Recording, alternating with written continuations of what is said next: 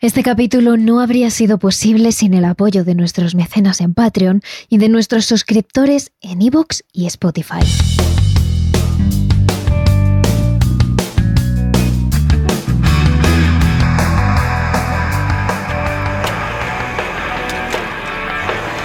La mañana del 25 de junio de 1986, el joven Juan Pedro Martínez iba en el camión cisterna de su padre.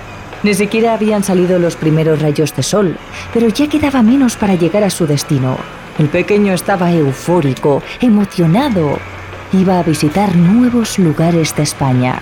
Se lo merecía. Había sacado unas notas increíbles en la escuela y como recompensa sus padres habían decidido llevar al pequeño a punto de cumplir los 10 años con ellos, aprovechando el trayecto que tenía que hacer Andrés Martínez, su padre, que debía ir de Murcia hasta Bilbao, donde tenía que dejar unos 25.000 litros de ácido sulfúrico. Él era camionero, estaba acostumbrado a recorrer el país de un lado a otro, pero en esa ocasión era diferente, era especial.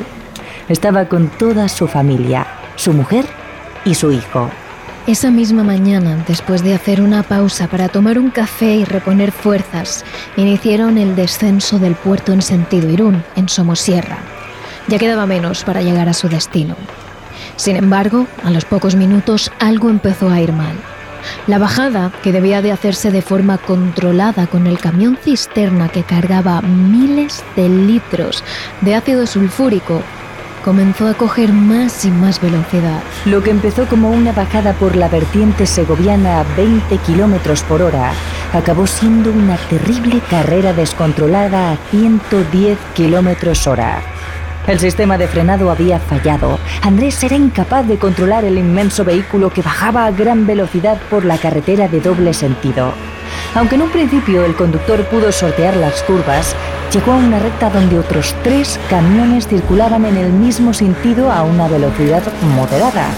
Consiguió esquivar uno, llevándose el retrovisor izquierdo de este y rozando a otro de ellos, pero su camión seguía cogiendo velocidad por segundos. Como última alternativa, Andrés ocupó el carril contrario para evitar la colisión con los otros vehículos. Sin embargo, ocurrió lo peor que podía suceder. Un cuarto camión se acercaba en sentido contrario, en dirección al pueblo de Somosierra. Andrés no tuvo tiempo de reaccionar. Era demasiado tarde. Estaban perdidos. Se produjo la colisión final.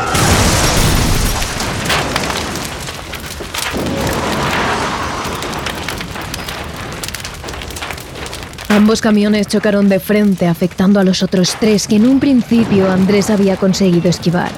Fue uno de los peores accidentes de los últimos tiempos. La carretera se colapsó en ambos sentidos. Las llamadas a la policía y la Guardia Civil colapsaron la línea y a las pocas horas las autoridades se presentaron en el lugar del accidente.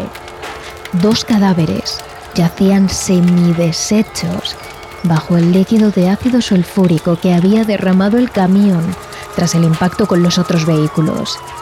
Ellos eran Andrés y su esposa, Carmen Gómez. La policía llamó a la madre de Andrés para darle la terrible noticia. Su hijo y su nuera habían fallecido en un accidente en carretera. Y es ahí cuando la pobre anciana, María Legal, con lágrimas en los ojos y con la poca energía que le quedaba tras esa llamada, preguntó, ¿Y el zagal? ¿Dónde está mi nieto? ¿Qué ha pasado con Juan? ¿Un niño? ¿Dice que en el camión iba también un niño? No, no hay rastro de ningún niño, señora. Las autoridades no daban crédito. Junto al matrimonio parece ser que viajaba una tercera persona, un niño. Pero por más que revisaron el lugar del accidente, no había ni rastro del pequeño.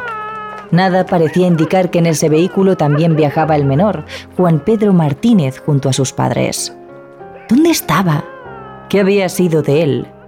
Una pregunta que tanto la policía como la familia pensaba que resolverían en cuestión de horas, pero que 37 años después del accidente sigue siendo todo un misterio.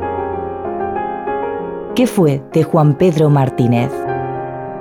Terrores nocturnos con Emma Entrena y Silvia Ortiz.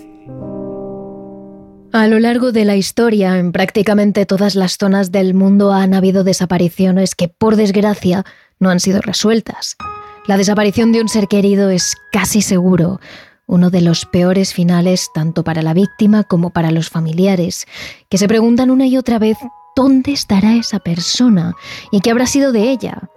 Unas frases que décadas después también resuenan en la cabeza de la familia del menor Juan Pedro Martínez, que desapareció aquella mañana de junio del 86 y del que jamás se ha vuelto a saber nada.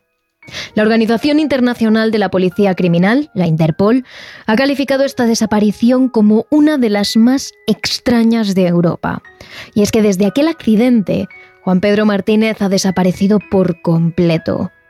No hay pistas, ni se encontraron objetos personales suyos el día del accidente, ni rastro de huellas, ni de sangre. Absolutamente nada. Es como si hubiera desaparecido, como si se hubiera esfumado por completo.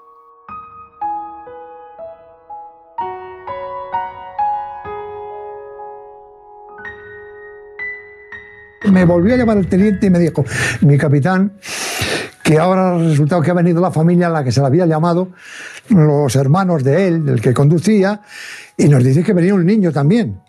¿Cómo un niño? Sí, sí, que venía un niño y que el niño no aparece por ninguna parte.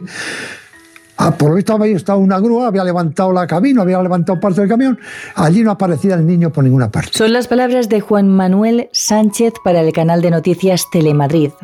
Él era el capitán de la Guardia Civil por aquel entonces y jefe del operativo de búsqueda, que durante aquellos años se dedicó a seguir el rastro de Juan Pedro Martínez, el joven desaparecido. Fue uno de los primeros agentes en poner los pies en el terreno del accidente, donde él mismo observó los cadáveres de Andrés Martínez y su esposa Carmen Gómez, algo descompuestos por el ácido sulfúrico que había caído sobre ellos en el momento de la colisión, Tenían algunos agujeros en la piel, pero el resto de su cuerpo seguía estando allí, porque apenas habían pasado unos minutos desde el accidente.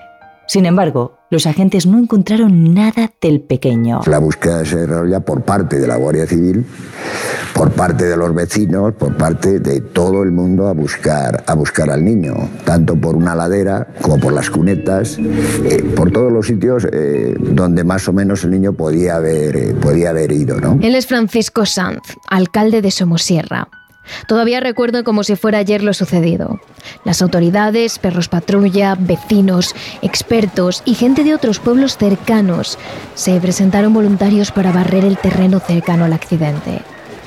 Así fue como en apenas unas horas numerosas personas habían peinado a fondo más de 30 kilómetros a la redonda desde donde había ocurrido el accidente.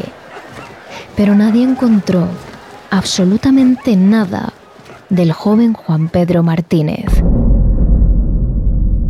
A partir de ahí, las autoridades desplegaron todos sus equipos y se pusieron a buscar al niño por un terreno mucho mayor.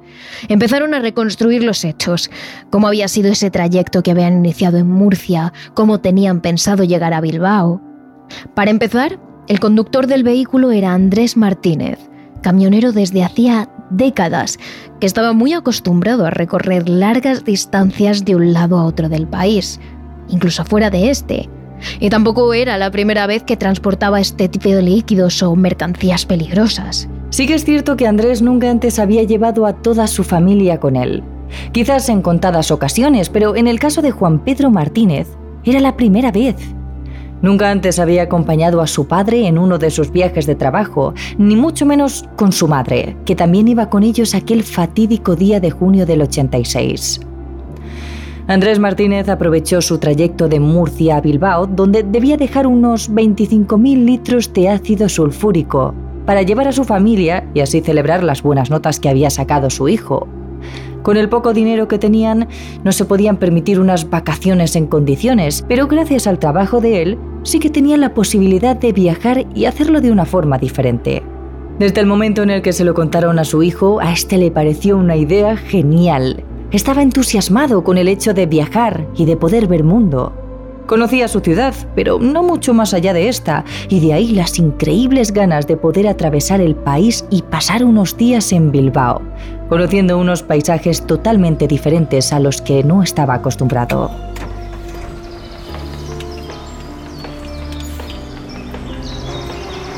Así fue como a finales de junio la familia Martínez emprendió su viaje.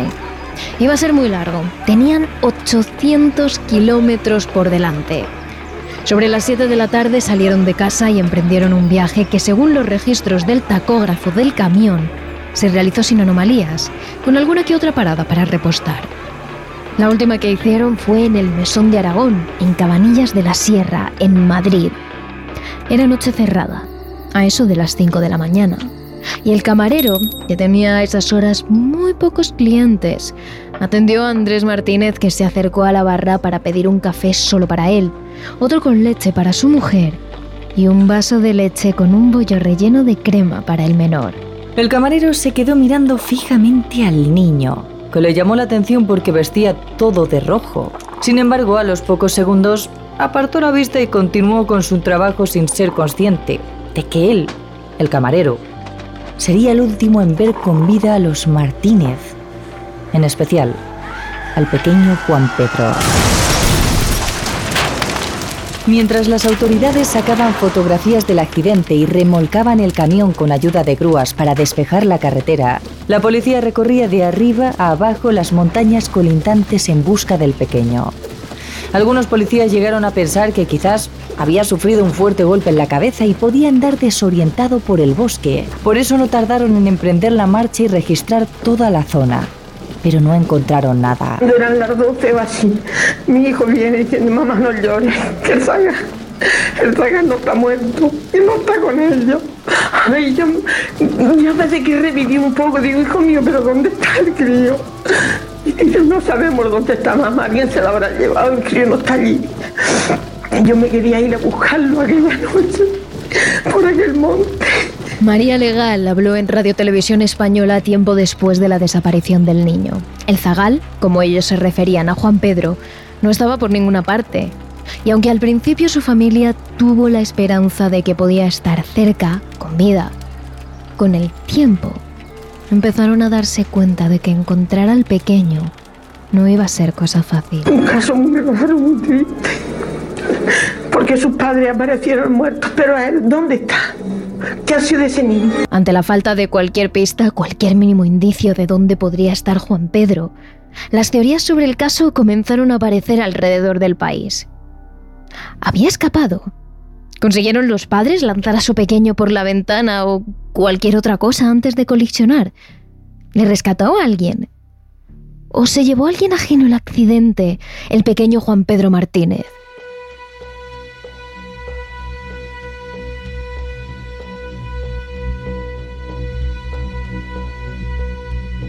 La primera teoría que surgió a raíz de ver la escena del accidente fue si el cuerpo del menor se disolvió con el ácido sulfúrico que transportaba el camión. Cuando la policía llegó al lugar, los cuerpos del matrimonio tenían algunos agujeros en la piel provocados por la corrosión del líquido. Sin embargo, prácticamente estaban enteros. Todavía tenían masa muscular, partes grasas del cuerpo que no se habían disuelto y mucho menos los huesos a los que todavía no había llegado el ácido. Es decir, en el tiempo que transcurrió desde el accidente y la llegada de las autoridades, no dio tiempo a que el ácido deshiciese los cuerpos por completo, teniendo en cuenta que ni siquiera este líquido puede deshacer los huesos por mucho tiempo que pase. De hecho, a raíz de este accidente, muchos expertos probaron la posibilidad de deshacer partes de animales en ácido sulfúrico para ver cuán dañino podría ser este líquido y cronometrar cuánto tardaba en actuar. Todos llegaron a la conclusión de que tenía que estar horas, incluso días, para descomponer completamente la masa muscular y la parte blanda de un cuerpo humano. Pero por mucho tiempo que pasara, el hueso jamás se desharía. En el peor de los casos, tendrían que haber encontrado los huesos del menor en el lugar del accidente. Pero allí no había absolutamente nada. Otra de las teorías es que el pequeño hubiese sido secuestrado. De hecho, esta alertó mucho a la familia del menor y la policía comenzó entonces a preguntar a la gente del pueblo, pero nadie había visto nada raro. Las únicas personas que se toparon con los Martínez poco antes de la colisión fueron las que estaban en el bar, y ahí dentro solo el camarero reparó algo más en ellos porque tuvo que atenderles básicamente. Cuando los tres se fueron de allí, el camarero vio cómo de la zona del aparcamiento salía un camión cisterna rumbo al puerto, en la parte baja de la montaña. Sin embargo, el camarero no pudo ver si los tres estaban allí dentro en el momento del arranque del camión, ni siquiera si era la propia familia Martínez la que había puesto en marcha el vehículo. Una vez más, faltaban pistas y datos para poder llegar a conclusiones.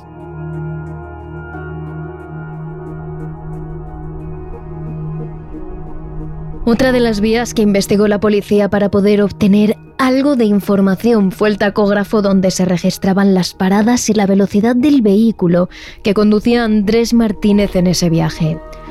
Aunque en un primer momento parecía marcar un número de paradas considerables para un trayecto tan largo, sí es cierto que después de ser analizado por un experto alemán, este sacó datos más precisos que descuadraron a todos los investigadores. Según parecía, en uno de los últimos trayectos de tan solo 30 kilómetros, el camión llegó a parar hasta 12 veces. Eran paradas muy cortas, de apenas unos segundos o minutos, que quedaron registradas en el tacógrafo. Pero ¿por qué tantas? Hay quienes intentaron explicar estas pausas con el posible peso del camión y el cambio de marcha. Quizás a la hora de cambiar de una marcha a otra, el momento en el que el pie pasa del acelerador a solo pisar el embrague, podía haber quedado registrado como una pequeña parada. Pero era algo imposible. Se trataba de un argumento que no tenía mucho sentido. Ni siquiera los propios camioneros daban peso a esa alternativa porque al cambiar de marcha el aparato no lo registra como una parada. Una parada solo queda registrada cuando el vehículo está estacionado y no avanza absolutamente nada. Una vez descartadas las opciones anteriores, se barajó la posibilidad de que el camión o el matrimonio llevase algún tipo de droga. Es decir, se les señaló como presuntos traficantes y que por eso había cosas extrañas en ese trayecto, como las numerosas paradas o la desaparición del menor. Quizás podía ser un ajuste de cuentas por no haber llevado la droga a su destino. Pero esta teoría quedó descartada casi al momento porque la policía llegó justo después del accidente y no encontró nada. Era imposible que alguien o una mafia hubiera llegado antes y se hubiese llevado la supuesta droga. Además, de haber quedado escondida en el inmenso barril que contenía el ácido, este se llevó a Cartagena y allí estuvo durante más de un año. Nadie se acercó a ella durante ese tiempo. Si de verdad llevasen una cantidad importante de droga, alguien habría ido a buscarlo. Pero no fue así.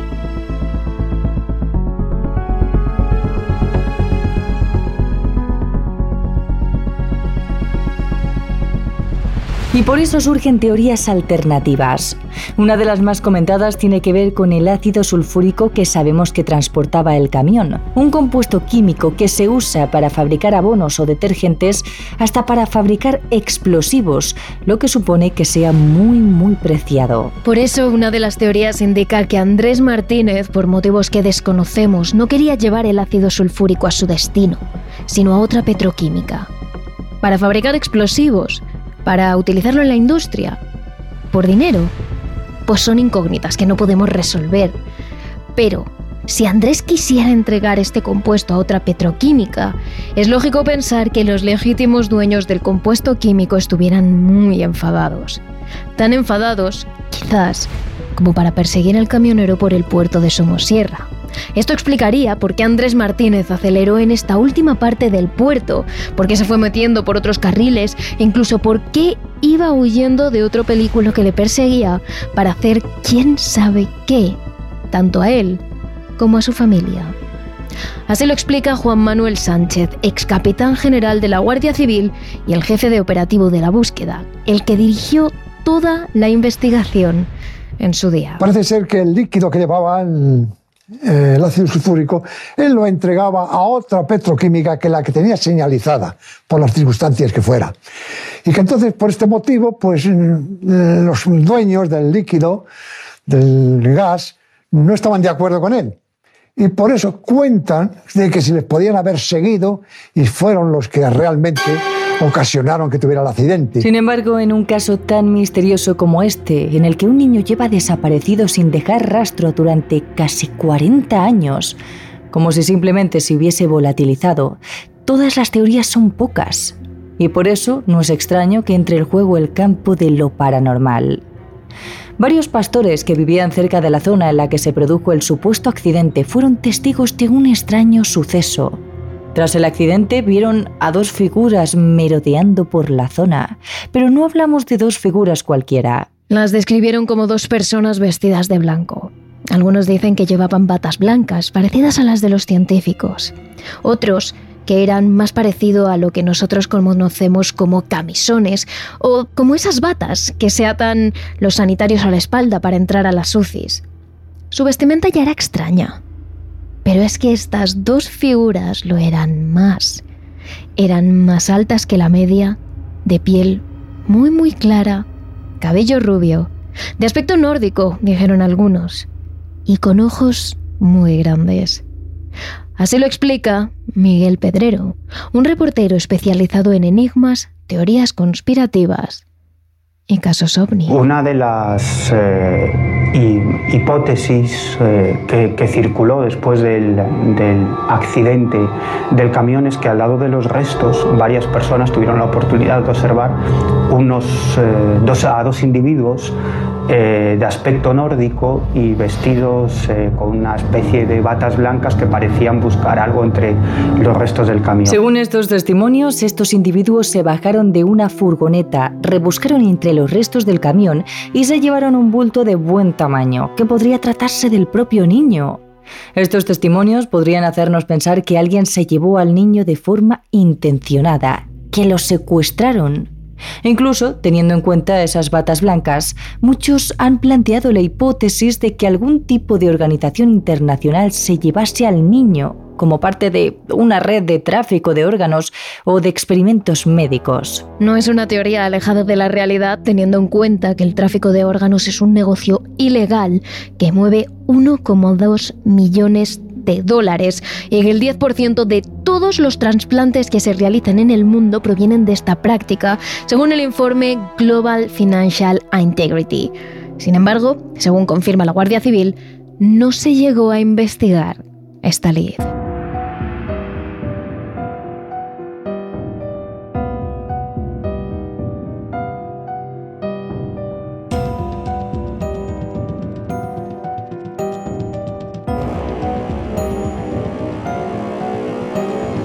Pero es que aún hay algo más inquietante y misterioso que se relaciona con esta teoría de los hombres de blanco.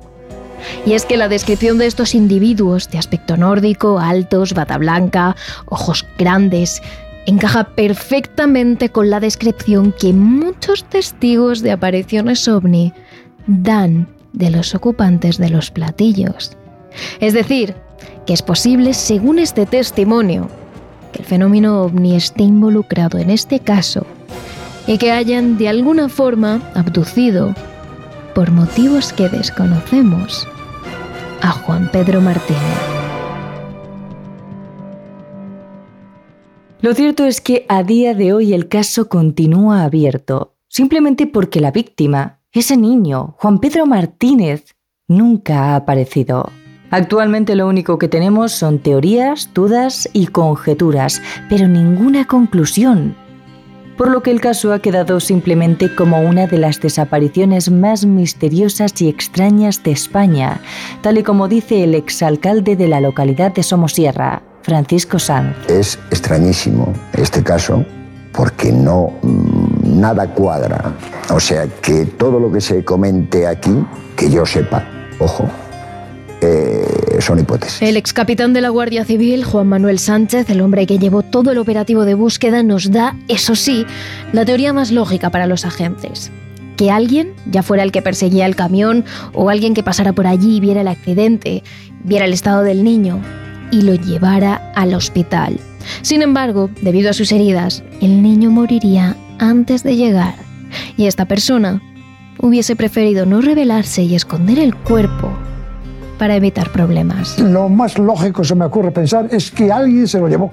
Alguien que pasaba por allí o alguien que deliberadamente seguía el camión, vio el accidente o se encontró con él, se bajó, vio que estaba el niño todavía vivo, lo rescató y se lo llevó con idea, digo yo, de depositarlo en algún hospital. Pero sí, pasado ya, pues no sé cuántos años, bastantes, sí que me sorprendió en internet una persona que escribió, no hay ningún misterio con el niño de Somosierra. El niño de Somosierra fue recogido y tratado de llevarlo a un hospital con todo el cariño, pero se murió en el acto y no dice más. Para mí que era una de las personas que lo había recogido o una persona que sabía muy bien a qué se refería.